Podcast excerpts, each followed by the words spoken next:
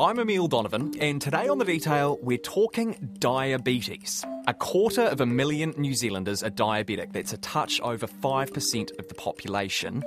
And that number's increasing exponentially with Maori, Pacific, and South Asian people most at risk. It's one of the leading contributors to cardiovascular disease, kidney failure, and amputations. And management of diabetes costs nearly $2 billion a year. So, why is New Zealand's treatment plan so far behind the rest of the world? And why are two effective medications facing barriers to being introduced here?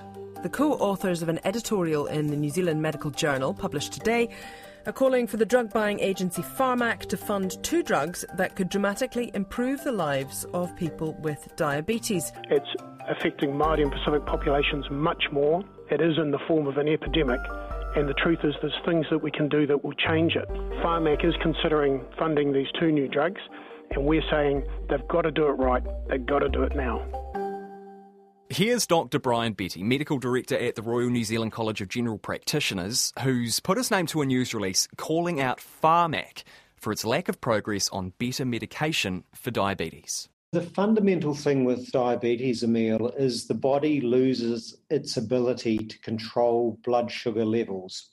Blood sugar or glucose is very, very important for the way the body functions. It's essentially the petrol of the body.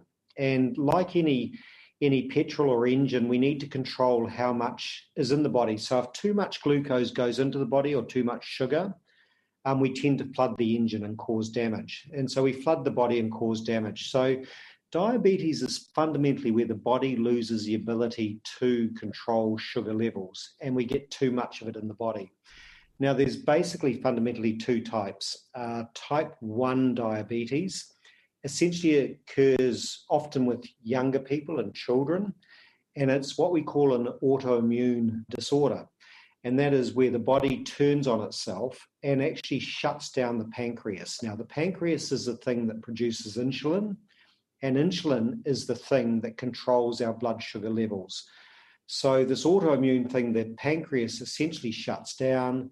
There's no insulin that's released into the body. The body can't control sugar levels because it has no insulin, and we call that type 1 diabetes. The second type of diabetes is type 2. And that's essentially over time, the pancreas gets worn out. It slowly starts to be not as effective at producing insulin. The body can't control the sugar levels as well as it would. And it generally just gradually comes on over a number of years to a point that is reached where really the body can't cope with sugar anymore because the pancreas isn't working as well as it was. Um, in that situation, we normally use medication to try and boost the body's ability to control sugar. And it, it can progress to a point where we actually need to use insulin as well to replace the insulin in the body to control the sugar. So, really, it, it's this inability of the body to control sugar. When we talk about diabetes in, in, in a sort of issue sense, as we are here, are we talking about both type 1 and type 2 diabetes? Is it fair to sort of group those two together and talk about diabetes as a as a whole or is it quite important to separate those out? I personally believe um, it's important to separate them out. Um, that someone uh, living with type 1 diabetes has a very, very different journey to someone living with type 2 diabetes. So we do have to make that distinction. They are separate in what they do in, in how they come about. They come about in different ways. Um, they often have a very different tra- trajectory in terms of how they unfold and what actually occurs. And a, a very blunt difference is with type 1 diabetes. Um, although diet and exercise is very, very important, it's very important with all diabetes. With type 1, from the moment you are diagnosed, you require insulin there is no option because the body is not producing any insulin. Therefore, if you're a child who develops type 1 diabetes, from the day you develop it, insulin becomes part of the rest of your life. So that is very different. Whereas with type 2, there is this, often this very slow unfolding of the loss of sugar control and a number of strategies that can be put in place to try and mitigate that or change that. And so the course of the two conditions are very different. And I think we do have to separate them out in our minds. We can't blur the two. We can't sort of say they're one condition. Now, today we're talking largely about type 2 diabetes. This is not because it's necessarily worse than type 1, it isn't, but it has more flexible treatment options. With type 1 diabetes, your own body is attacking the pancreas, the insulin manufacturing plant. Therefore, you need insulin, full stop. Type 2, on the other hand, involves your body not producing enough insulin, and this can be mitigated, even managed, with more exercise to burn through your glucose faster, through paying attention to what you're eating, which helps manage your glucose levels, and so on. One thing is for sure New Zealand has a lot of people with diabetes. More than 260,000 as of last year, 220,000 of whom have type 2. And that is bad news. Diabetes over time can cause heart attacks or ischemic heart disease, can cause strokes, and can cause something called peripheral vascular disease. That is where the circulation to, in particular, the legs or feet um, is blocked and as a result of that leads to amputation. So it causes a large cluster of disorders over time that are related to the heart, to the brain, and to circulation. The second big group of problems that actually occurs is what we call microvascular. That is, it affects um, eyesight, um, can cause blindness. It affects the kidneys, so it can shut down the kidneys over time. And that is particularly important in New Zealand because Maori and Pacific patients are literally 12 to 15 times more likely to progress to end stage renal failure or have their kidneys shut down by diabetes. More about that in a few minutes. And the third area it affects is the nerves in the body. So it can start to kill off nerves to the feet and to different parts of the body, and that can lead to all sorts of problems. So, really, diabetes encompasses and can cause damage to to every part of the body if you start to look at it, and um, is a major major contributor to heart disease rates in New Zealand, to end stage kidney failure in New Zealand, and that is dialysis, to amputation of feet and legs, and to blindness. So it is a it, it, it is a really really major problem in the New Zealand setting. It usually takes a while for people to accept that they have a uh, a diagnosis, a, a, condition, and some often uh, go on for months without fully, really acknowledging the fact uh, that they have diabetes. That is Dr. Colin Tukuitonga, an associate dean at Auckland University's Medical School. And he has an interesting perspective on this because. I have had diabetes, type 2 diabetes, for 15, 16 years now, and I manage myself uh, and I'm injecting myself. So I have kind of, apart from the fact that I that I used to treat a lot of people with diabetes, I, I'm living with it. What were the circumstances around you finding that out? Were you not feeling great, and so you went to the doctor? Did you suspect something? Well, I guess being uh, medically trained, I was acutely aware of the fact that my mother and my father and my mother's siblings all had diabetes. So, in a sense, I was uh, programmed to have diabetes. It was just a question of time, if you like. And as I got older, I put on a bit more weight, and the risks got higher and higher. But I, I didn't feel unwell. I wasn't sick. It, it just happened one time. I went to see a GP for something else, uh, which is the usual story, and I got a blood test uh, and it came back and, and confirmed that I had high blood sugar, essentially diabetes. And we tried with diet and didn't settle, and I moved on to tablets and and then onwards. That's kind of how things happen. The, in fact, it's very rare for people to experience any symptoms of diabetes, particularly type 2 diabetes, and it's usually found as a result of a blood test for something else. Having diabetes means you're more likely to develop heart disease. It leads to hundreds of amputations each year. It costs the country nearly $2 billion a year in treatment costs.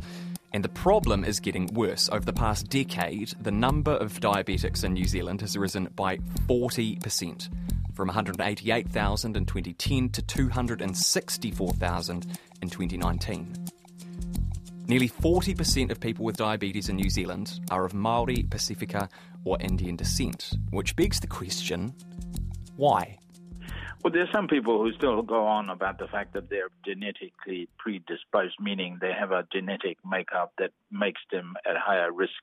Most people, most doctors, most specialists will now tell you that in fact the problem with diabetes relates to the environment in in which people live, so and the food they eat and uh, uh, reduced levels of exercise, and that pretty much explains the bulk of it. And um, as I say, some people will still talk about a genetic uh, uh, link.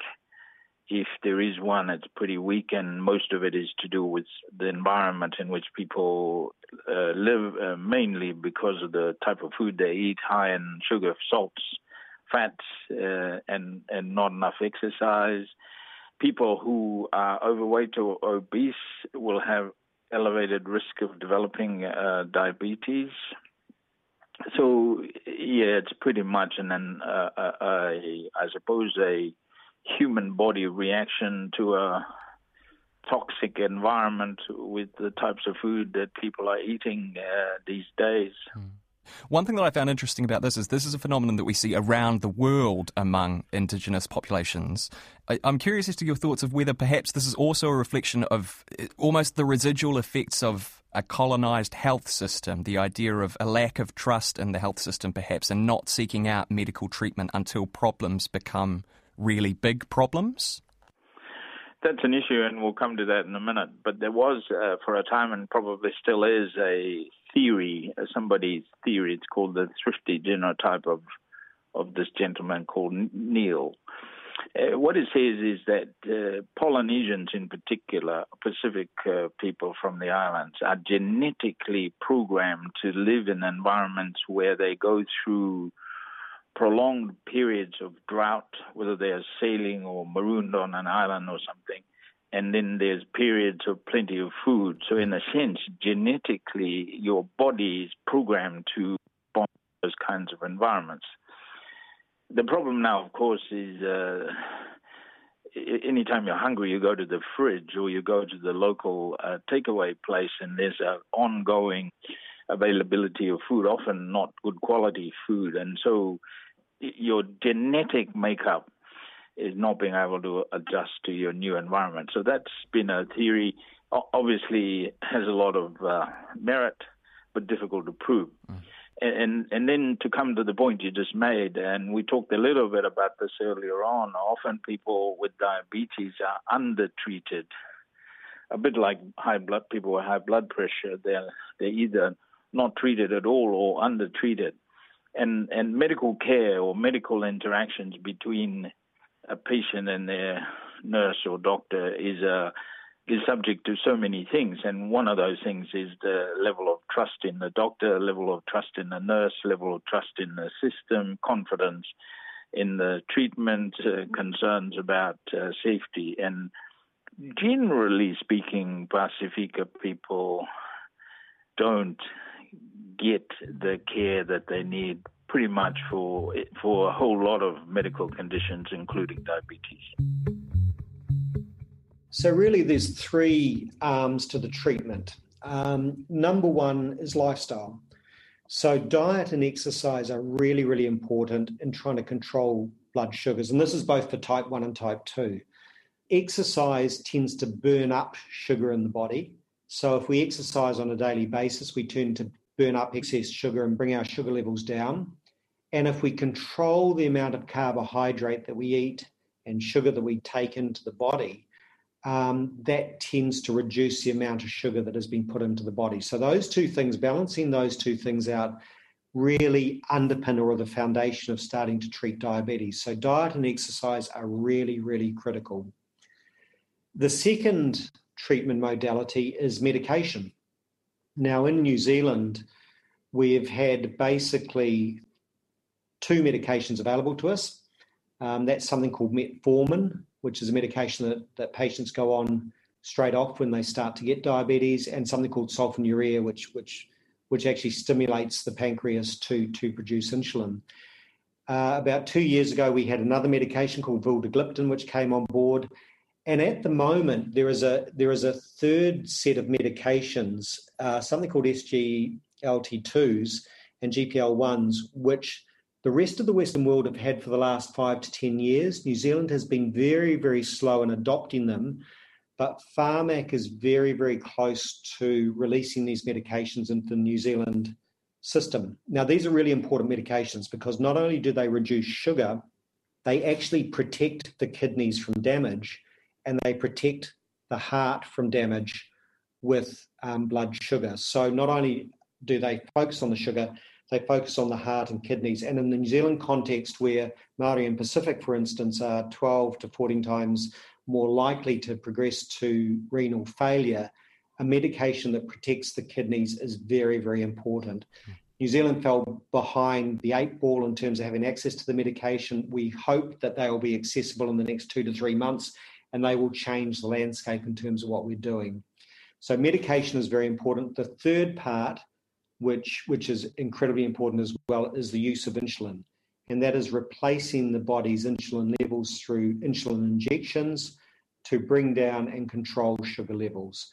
So, diet and exercise, the use of medication, and the use of insulin are really the backbone of treating uh, type 2 diabetes and also type 1 diabetes. There is a bit of consternation at the moment around Pharmac and, and two types of treatment. I think empagliflozin and dulaglutide uh, which are ridiculous yes, names. Right. Honestly, names. where do these names come from, Brian? It's, it's outrageous. Oh, we ask the it comes all the time. It is so confusing. God, I don't know where they come from. so, t- tell me a bit about these these treatments and why there is a bit of consternation around them. Okay, so let's focus firstly on the equity issue with diabetes in New Zealand. I believe that type two diabetes is one of the biggest medical equity issues we have in New Zealand. And that's because of the statistics. Like uh, Maori and Pacific are three to five times more likely to get type 2 diabetes. They're 12 to 15 times more likely to progress to end stage renal failure. They are seven times more likely to die from diabetes than Europeans. So we have this massive equity gap in terms of type 2 diabetes. Now, as I mentioned, these new medications are really, really important because they protect the kidneys and protect the heart. Now, what I've just said is that we have this massive equity gap in terms of outcomes with type 2 diabetes. So these medications are very, very important for New Zealand. And I believe they're actually very, very important for addressing some of the equity issues we have. Now, the problem that has been with Pharmac, these medications emerged on the international scene about 10 years ago. They are now well established across the Western world in terms of use and access to diabetic patients living with diabetes. However, in New Zealand, because of the cost of these medications, and one of the issues that actually arose was we have 220,000 patients or people with diabetes living with diabetes in New Zealand. It's potentially a huge cost to the New Zealand system to fund these medications. And I, I believe that, that, that Pharmac was very slow in understanding the problem with diabetes, very slow to understand the equity or the inequity in terms of diabetic outcomes in New Zealand, and very slow to respond in terms of bringing these medications into the New Zealand marketplace. A consequence of that is our treatment of diabetes really did fall well below the standards or what was acceptable across the Western world we were left with essentially metformin, sulfonylurea, and insulin, which was was uh, uh, is now considered a very old treatment paradigm in terms of international best practice. Um, but Pharmac's struggling to to reconcile the cost of the medication with how accessible it would be to the 220,000 New Zealanders living with type 2 diabetes has really led to a very prolonged delay in access to them which in many ways I think the diabetic, uh, professional diabetic community deals with diabetes, that's general practitioners, endocrinologists, cardiologists, renal physicians, uh, do think is unacceptable. If you were you know, given a day to enact some sort of achievable uh, policies in this kind of area that would really make a difference to, to diabetes, what would you do? I'd start with individuals and their families and communities and really get them in the tent, so to speak, and get them to do more to prevent uh, weight gain, to, to participate in activities to really change their diets. You work with uh, where they get their food. So you you got to do that. Then you've got to think about some legislative uh, measures like uh, and, and physical measures like tax on soft drinks to discourage consumption of drinks high in sugar. I would uh, work with the doctors and the nurses to support them to identify and to better treat people with uh, diabetes because many of them are missing out at the moment. I would uh, improve the availability of the drugs and some that we talked about, and particularly working with uh, Pharmac.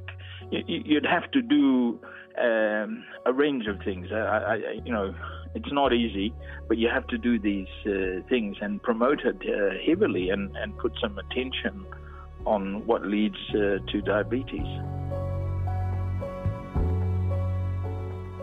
That's it for today. I'm Emile Donovan. The detail is brought to you by newsroom.co.nz and made possible by RNZ and NZ On Air. You can get us downloaded free to your mobile device every weekday from any podcast platform, and if you're using Apple, please leave us a rating so others can find us too. Jeremy Ansell engineered today's episode, which was produced by Alexia Russell, and thanks to Dr. Brian Betty and Dr. Colin Tukuitonga. Matewa.